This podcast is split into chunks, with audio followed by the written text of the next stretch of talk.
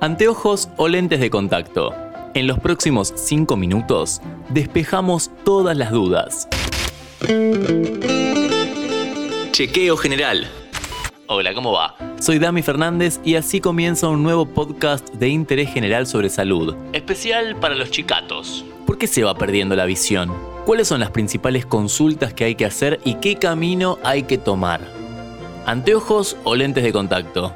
Nos responde todo una especialista en el tema que se presenta a continuación. Mi nombre es Betty Arteaga, soy médica especialista en oftalmología, trabajo en el Hospital Italiano de Buenos Aires, donde me desempeño como jefa de baja visión y rehabilitación visual.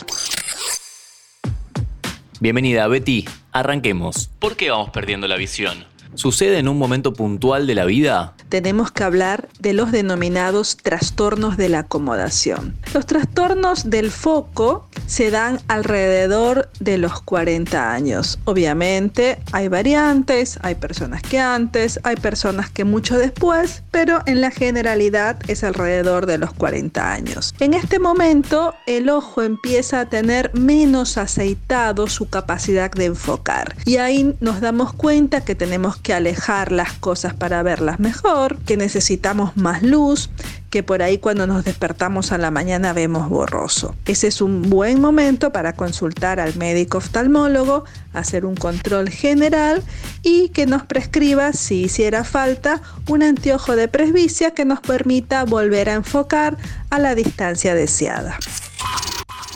Ahí es cuando uno ya sabe que necesita una ayuda óptica, pero ¿qué opciones hay?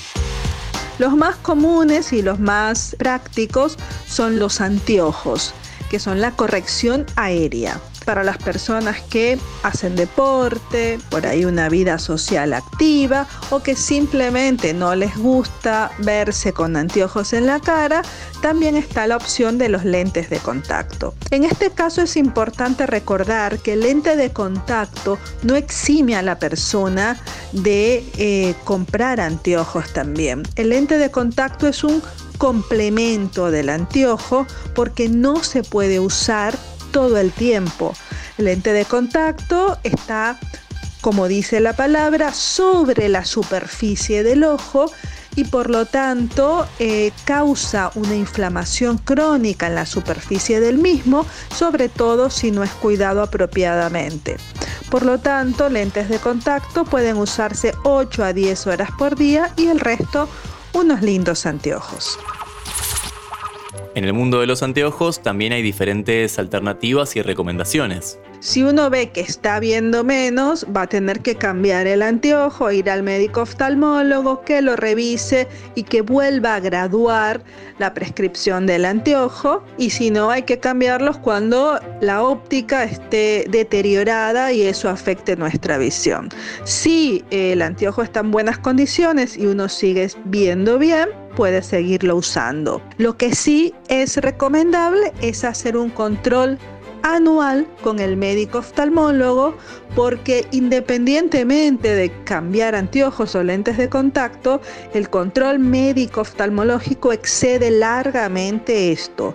Es el examen biomicroscópico con la lámpara de hendidura para ver las estructuras del ojo, es la toma de presión ocular fundamental para evitar enfermedades como el glaucoma y es hacer un fondo de ojo para chequear el segmento posterior del ojo, la retina y el nervio óptico anteojos o lentes de contacto ya incorporados. ¿Cuáles son los cuidados que hay que tener? Los anteojos se pueden lavar también con el detergente lavaplatos, ponerlos a secar y luego limpiarlos con el paño y una vez que no los estamos usando, guardarlos en su estuche para conservar la superficie el mayor tiempo posible. Recordemos que las lentes de contacto actúan sobre la superficie del ojo y si no son apropiadamente higienizadas, guardadas y cambiadas en el tiempo en que está indicado hacerlo, pueden causarnos infecciones, úlceras con consecuencias muy importantes en la salud visual